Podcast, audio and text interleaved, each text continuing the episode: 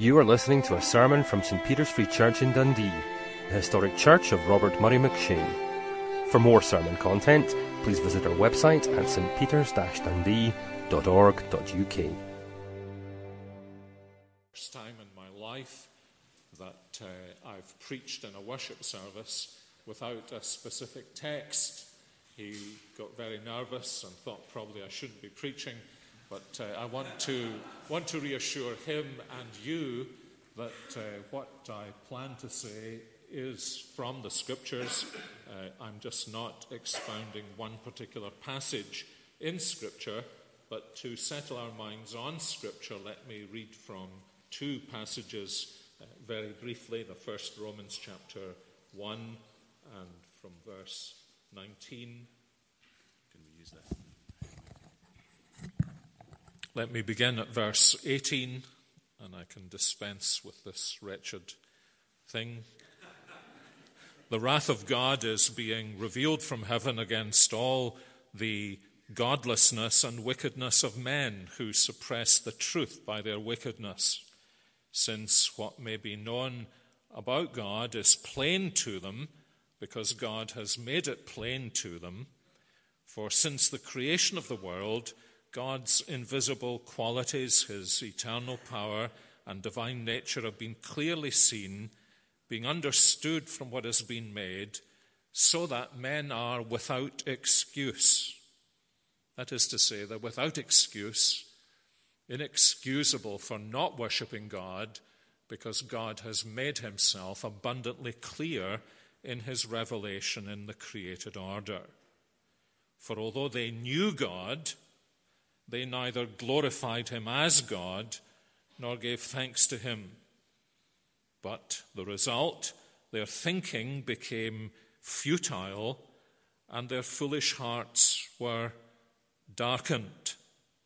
If you thought that was a, a, an incredible thing to say, uh, just think about the way in which the greatest thinkers of our own time, the leading physicists and mathematicians, and philosophers are all looking for a single point of reference that will give coherence to the world and the universe. It's very interesting that just in the last few years, there have been leading thinkers who have said, we've got to stop talking about this being a universe. And that's a very logical conclusion. If there is no unifying reality, then there isn't actually a universe. And this is what Paul is speaking about here. God has revealed himself as the creator of all things. Deny this, and you're always looking somewhere or another. Stephen Hawking's whole life, intellectually, has been about this looking for a point that will unify the whole of reality. And Paul is saying it, it's futile.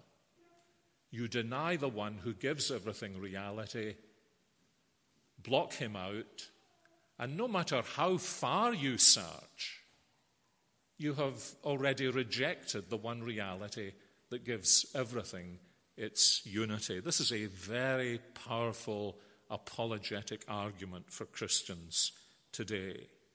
So, although they knew God, they neither glorified him as God nor gave thanks to him, but their thinking became futile. They keep pressing back the truth in unrighteousness, says Paul, and the result is that their foolish hearts are darkened. Although they claimed to be wise, my oh my, they became fools because what they did was to exchange the glory of the immortal God for images made to look like mortal man and birds and animals and reptiles.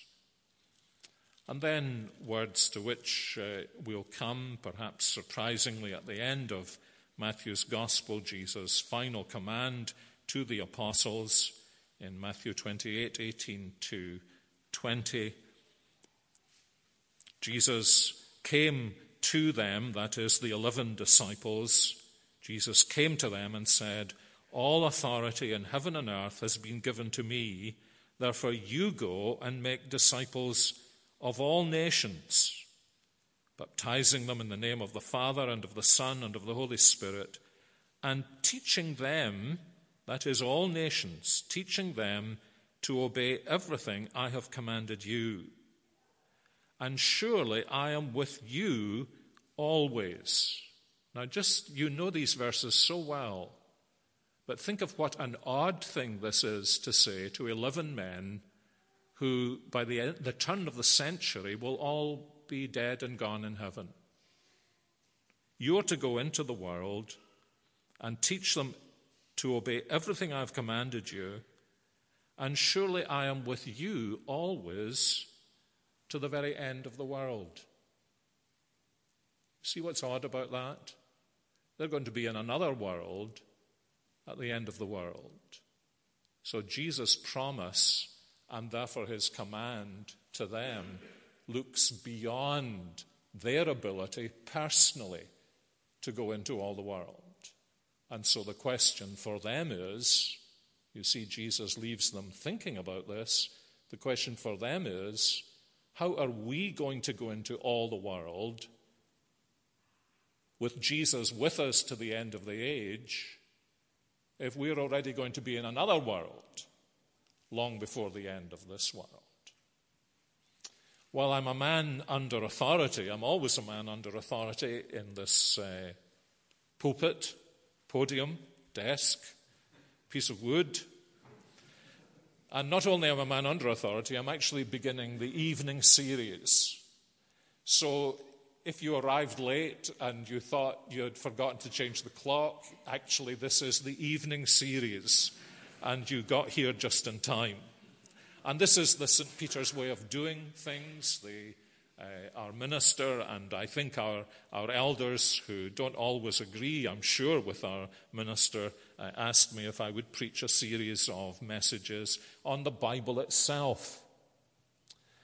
And there are going to be four of these, uh, God willing, and I want to address four, only four particular areas in which we need to think about God's Word in Scripture. The first of them this morning is why do we need the Bible? That is to say, the necessity of Scripture. Second, how did God give the Bible? And that's what we usually call the inspiration of Scripture. The third is uh, why do we trust the Bible? And that's what we think of as the reliability and authority of Scripture. And the fourth, how do we go about reading the Bible? And that involves, obviously, the study of Scripture. But I want to begin uh, by asking the question why do you need the Bible? Uh, maybe a question you've never thought about. You know, being a Christian 40 years, and you're so accustomed to the fact that you've actually got a Bible that you've never asked the question why, why on earth do we actually need the Bible? Actually, the truth of the matter is that uh, you can't really imagine Western civilization without the Bible. I don't know what happens in the universities in Dundee, for example, in classes in philosophy and in English literature, but uh, I noticed listening to a series of lectures at Yale University in the United States that the professor was almost bent over backwards to be apologetic to these high flying students by saying to them, Now, I'm, I'm, I'm so sorry about this, but you're never going to understand this unless I tell you some of the things that are in the Bible. And uh, it's almost as, as though he's saying, I know they never told you this in high school, but you cannot understand philosophy or literature or life in Western civilization without having some appreciation that the biggest symbol, single impact on that civilization is the Christian Bible. I read just the other day uh, uh, some words of Professor David Daniell, who was a great Shakespeare expert and professor of English in the University of London. He says to try to understand the literature, philosophy, art, politics, and society of the centuries from the 16th to the 20th without knowledge of the Bible is to be crippled. Of course, we want to deny that today, but there is actually no denying it, however embarrassing it is for our contemporary secular world. Our world has actually been created more than anything else by the Bible and by the message of the Bible. I wonder if you remember when Mr. Cameron said, was it last year, that this is a Christian country, and you would have thought that uh, the, the, the nation had exploded in anger and hostility. How dare you say this is a Christian country? And so our politicians have been retreating a little, haven't they, and been saying, what we need to do is to get back to British values. British values. Well, that's just as embarrassing. Where have British values come from? The truth of the matter is that before the Bible came to these islands, these islands were filled with pagans. British values, whatever they may be, the values of your great grandfather perhaps, those values were all shaped by the scriptures. And to me, it's a constant, astonishing phenomenon that intelligent people in other areas do seem to assume that if we can just get rid in our society of this usually black leather bound book, if we can just dump this and put it under a shelf somewhere, we can get back to being the good old society we used to be. How can people who are otherwise intelligent be so ignorant of history? What our society used to be before the coming of this book was a society of pagans. And so it shouldn't surprise us that the more this book is placed on the shelf and despised and demeaned, the more we will see the beginnings of pagan practices emerging. And there are many reasons, of course, therefore, why uh, we need the Bible. Just think about this one.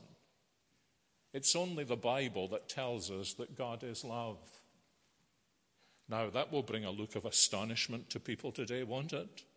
I mean, the one thing God has got to be today, no matter who you are, is He's got to be love. You know, when somebody says that to you, press them a little. And then press them a little further. And say, How do you know that God is love? And give them some illustrations. We had a powerful illustration last week. How do we know that God is love when aeroplanes, at the will apparently of one man, can crash into a mountain, taking away the lives of children? Tsunamis, the kind of things that we are all used to. There's only one book that tells us God is love. Confucius won't tell you God is love. Muhammad won't tell you God is love. He may say, May Allah be merciful, but his God is not love. There's only, there's only one source, one revelation, one avenue into knowing that God is love. If I can put it this way, only those who believe in the Holy Scriptures have any grounds for believing that God is really love.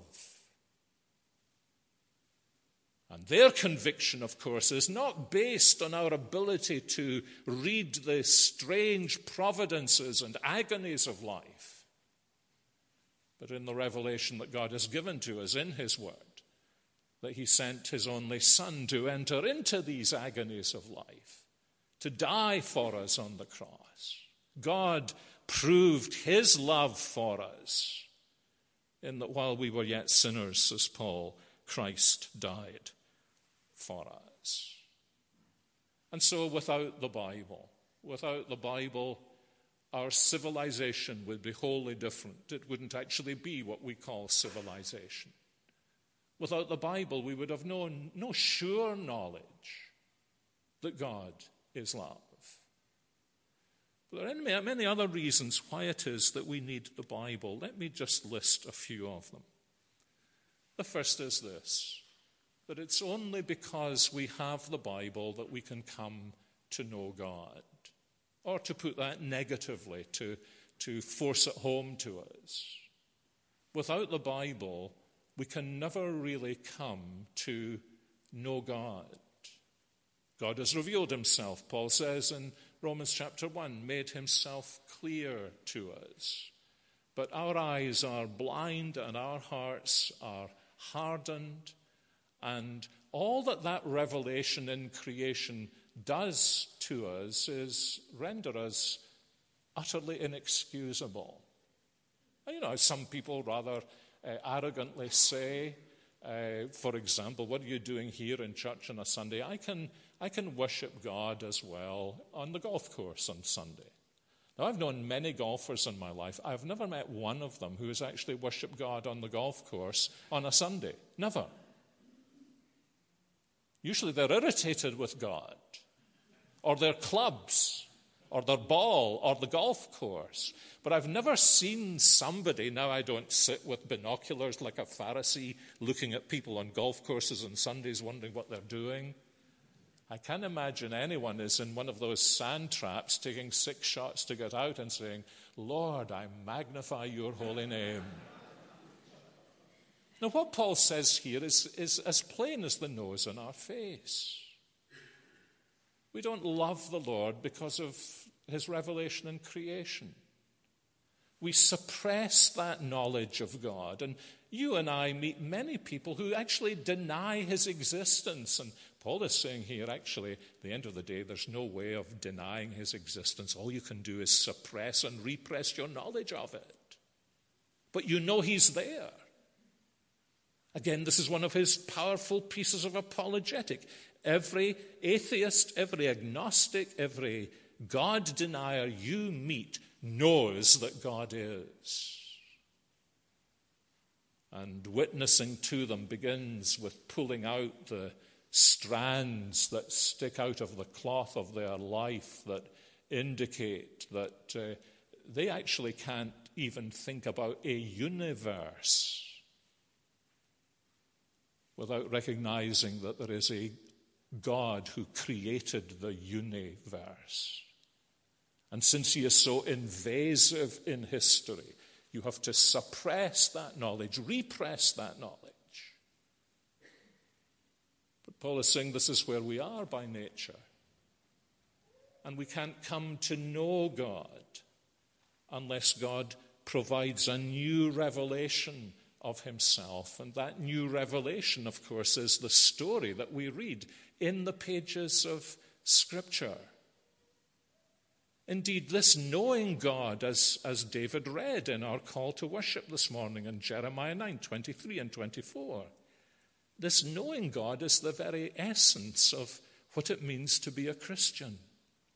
Remember how Jesus prays in John 17, This is eternal life, that they might know you, the only true God and this is what happens when we open the scriptures. We open the scriptures and we know this is not a book of self help, but this is a book that speaks to us about how God has revealed himself in history and especially how he has revealed himself in Jesus Christ.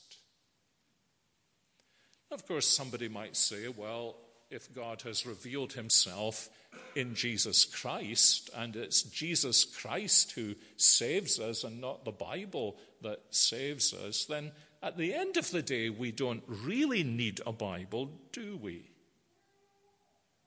But there's a second reason we need the Bible, and that is because the Bible preserves us and protects us from distorting the revelation of God.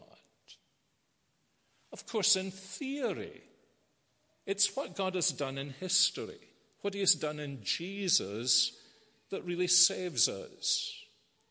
But just imagine God had done that and not given to us through the prophets and the apostles both a written record of that and his own interpretation of that. Just imagine that for a moment. So imagine Jesus had died on the cross and, and, and risen again, and there was no written interpretation of that.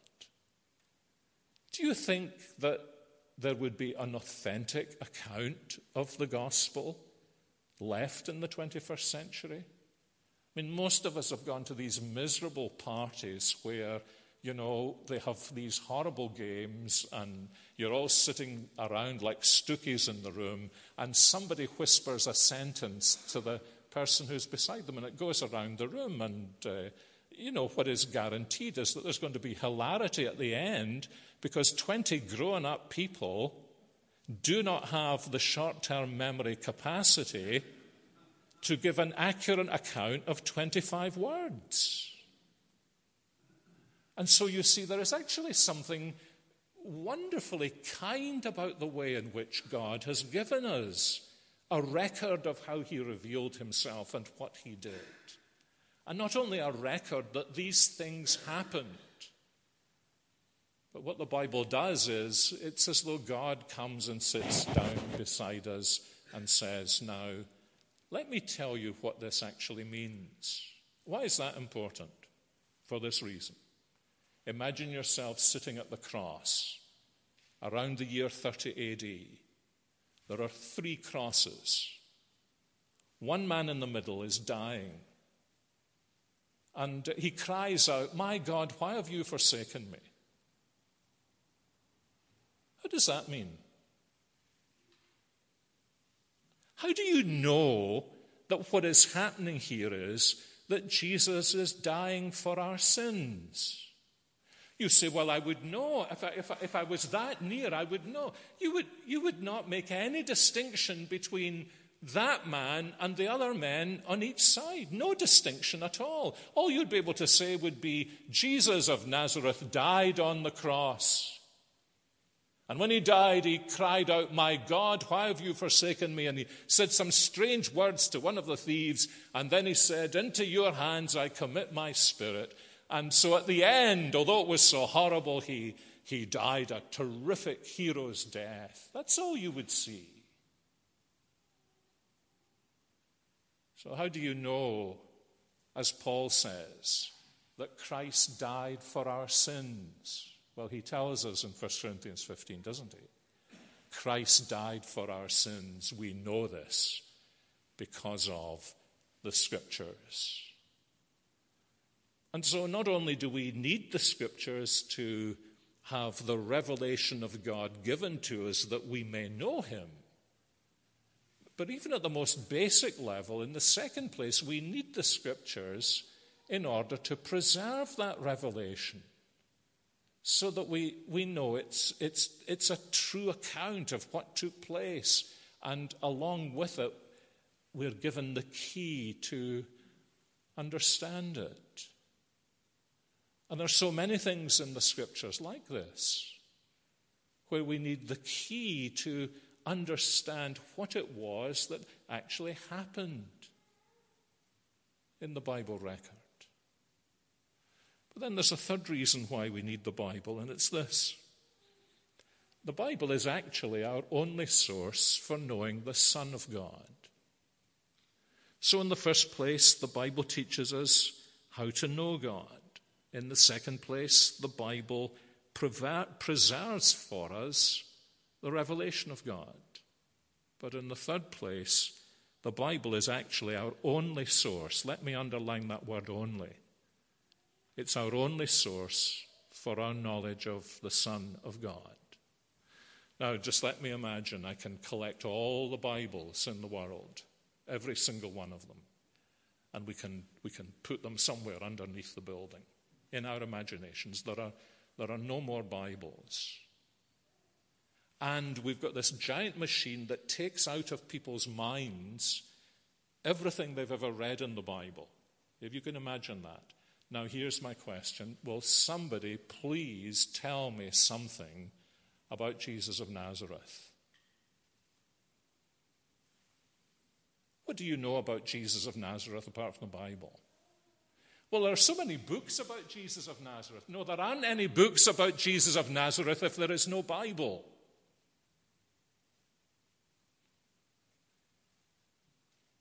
It is as important as that.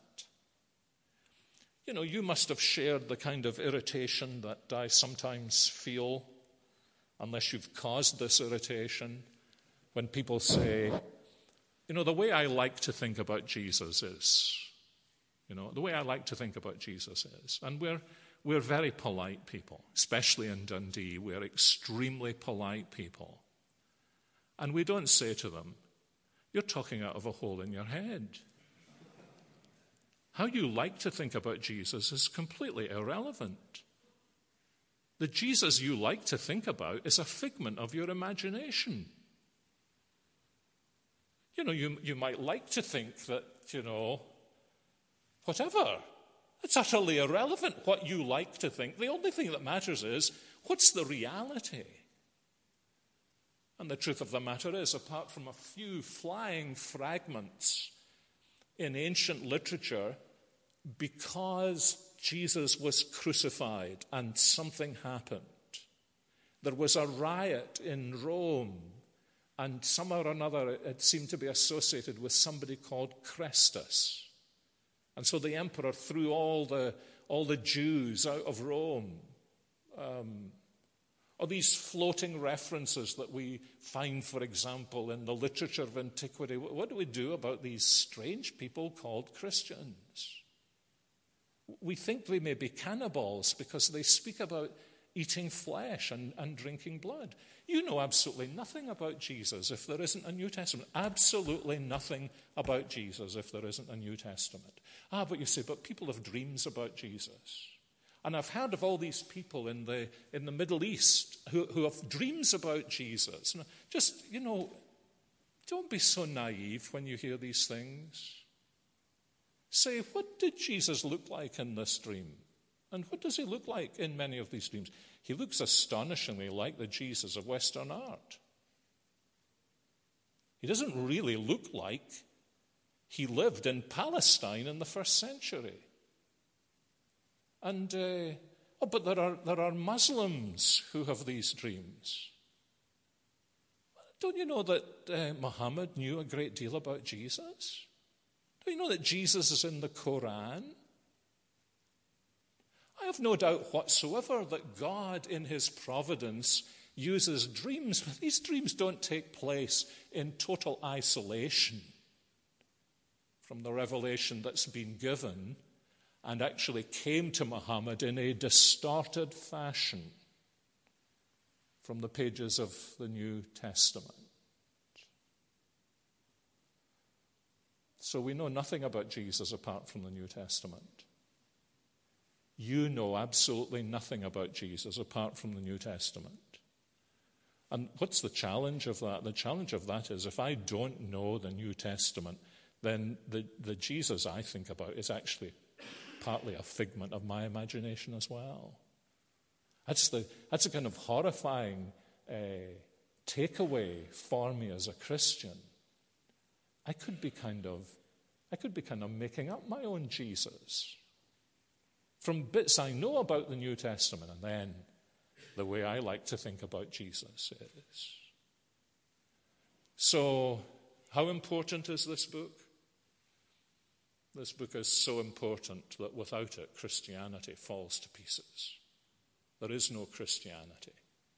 Because you and I have no access to Jesus, the real Jesus, apart from the way in which God teaches us about his Son in the pages of the Scriptures.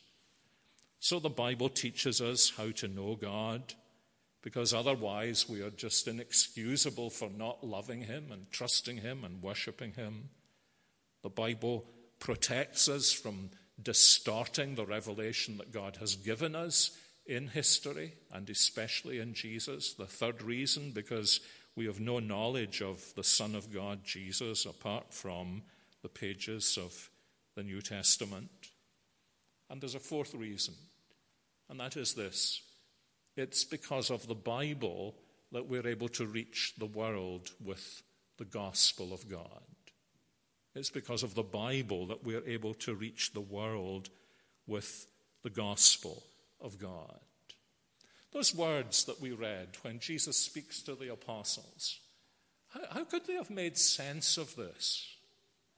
That they, I mean, this is, there are only 11 of them. How are they going to make disciples of all nations?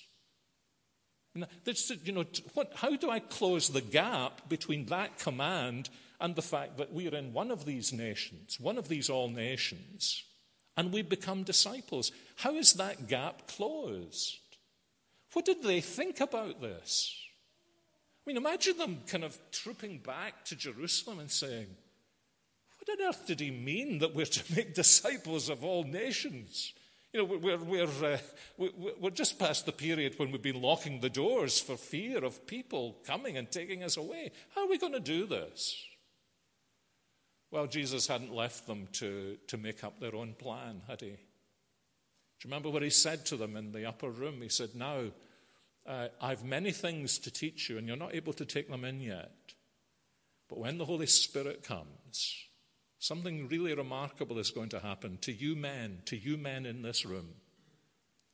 He's going to remind you of everything I said.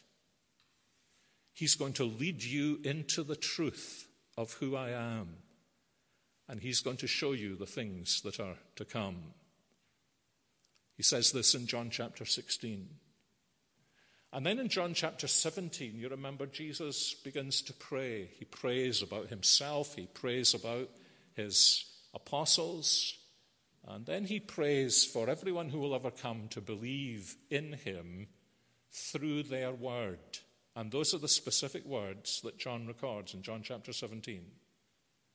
I'm praying for those who will believe in me through their word.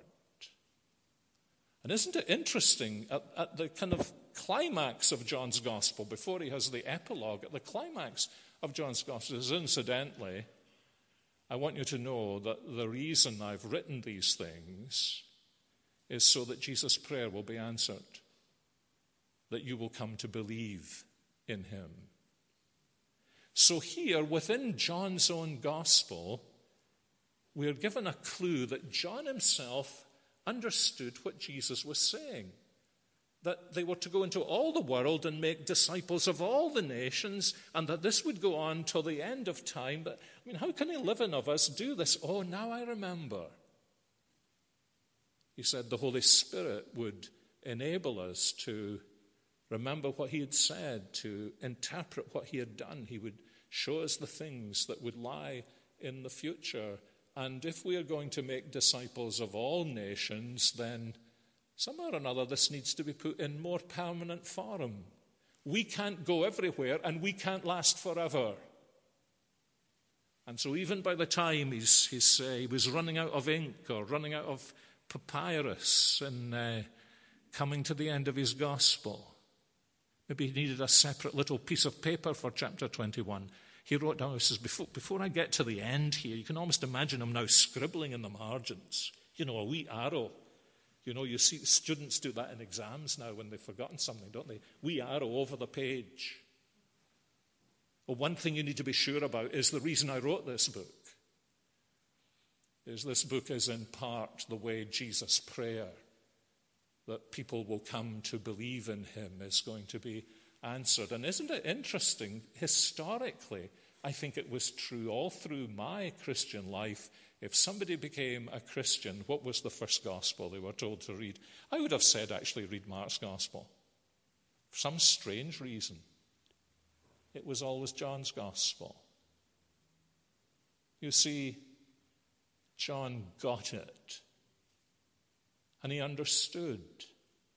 And actually, if you read the the rest of the New Testament with this thought in mind that these apostles realized that part of Jesus' calling to them was to give the whole gospel to all the nations for all time, and that the only means of doing that would be if they recorded the truth of the gospel.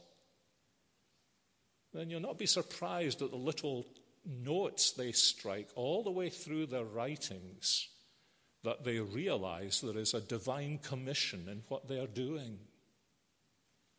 And so this is of huge significance, really. And then when you think about it in the whole gospel enterprise, What's one of the first things that missionaries historically have wanted to do? It's to translate the Bible into the language of the people to whom they are speaking the gospel. And one of the reasons they want to do that is because uh, when they're gone, the gospel will still be there.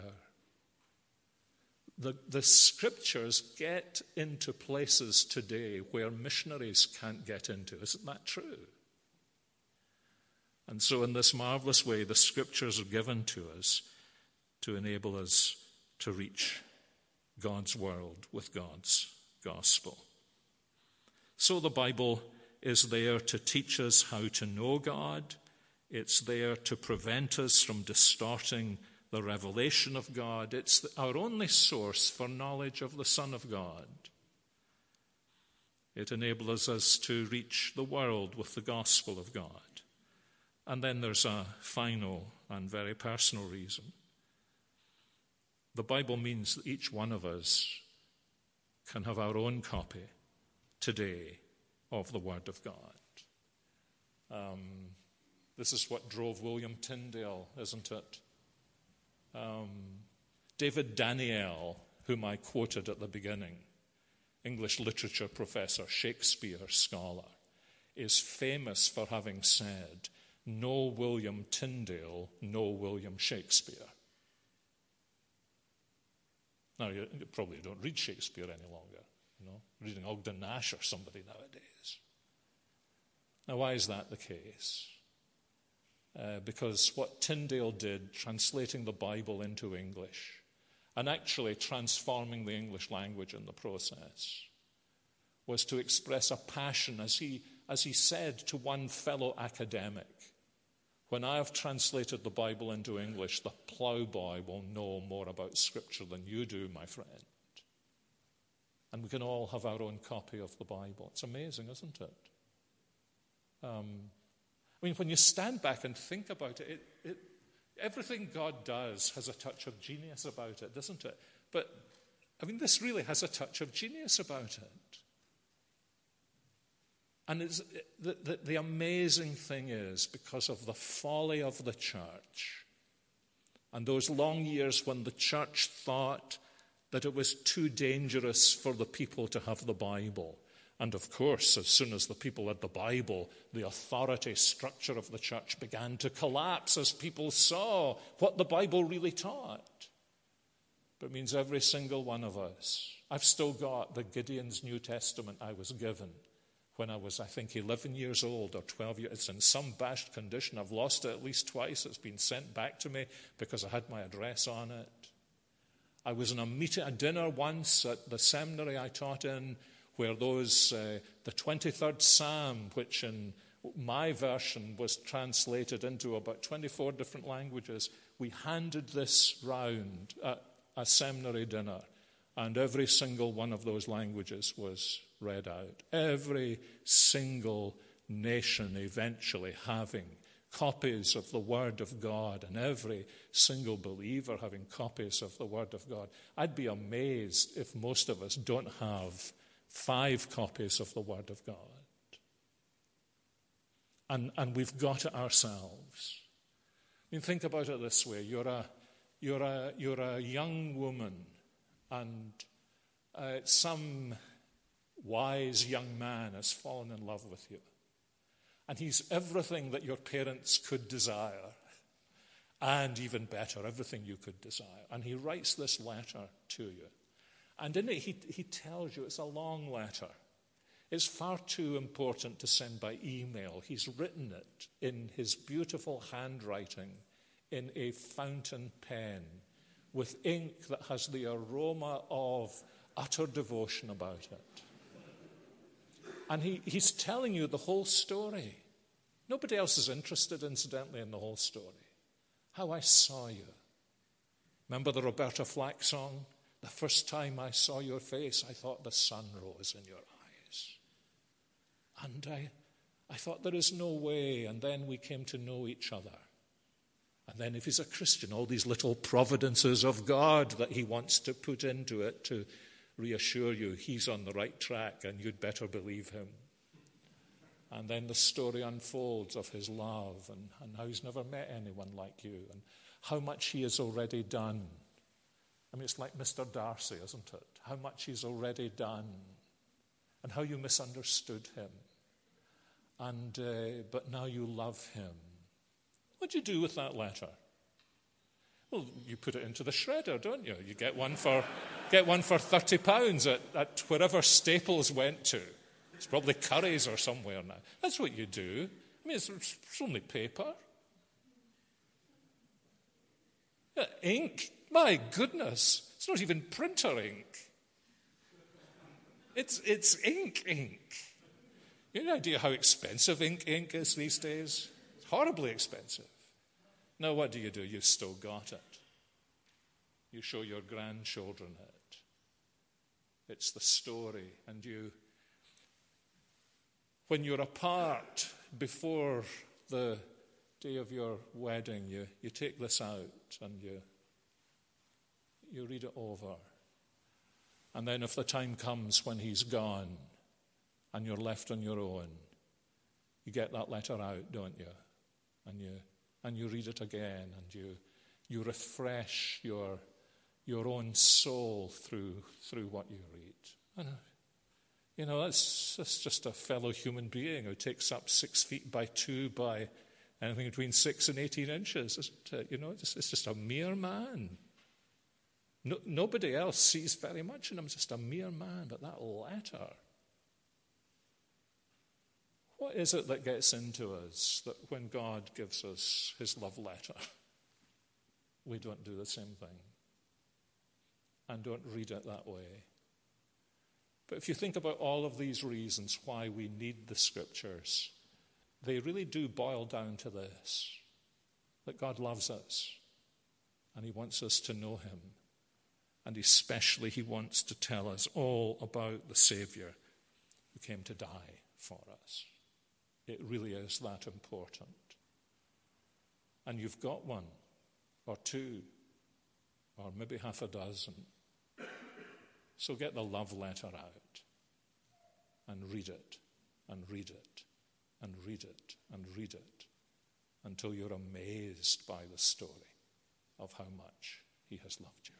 Our Heavenly Father, we thank you that you have given us this book. We know it's a big book, but we know it's full of small books, many small books. And we know that every word that is in it is a word of your love to us, to draw us to yourself, to help us to trust in your Son. And we pray, Lord, that you would refresh our desire to read it so that we may know you. And we pray this in Jesus' name. Amen.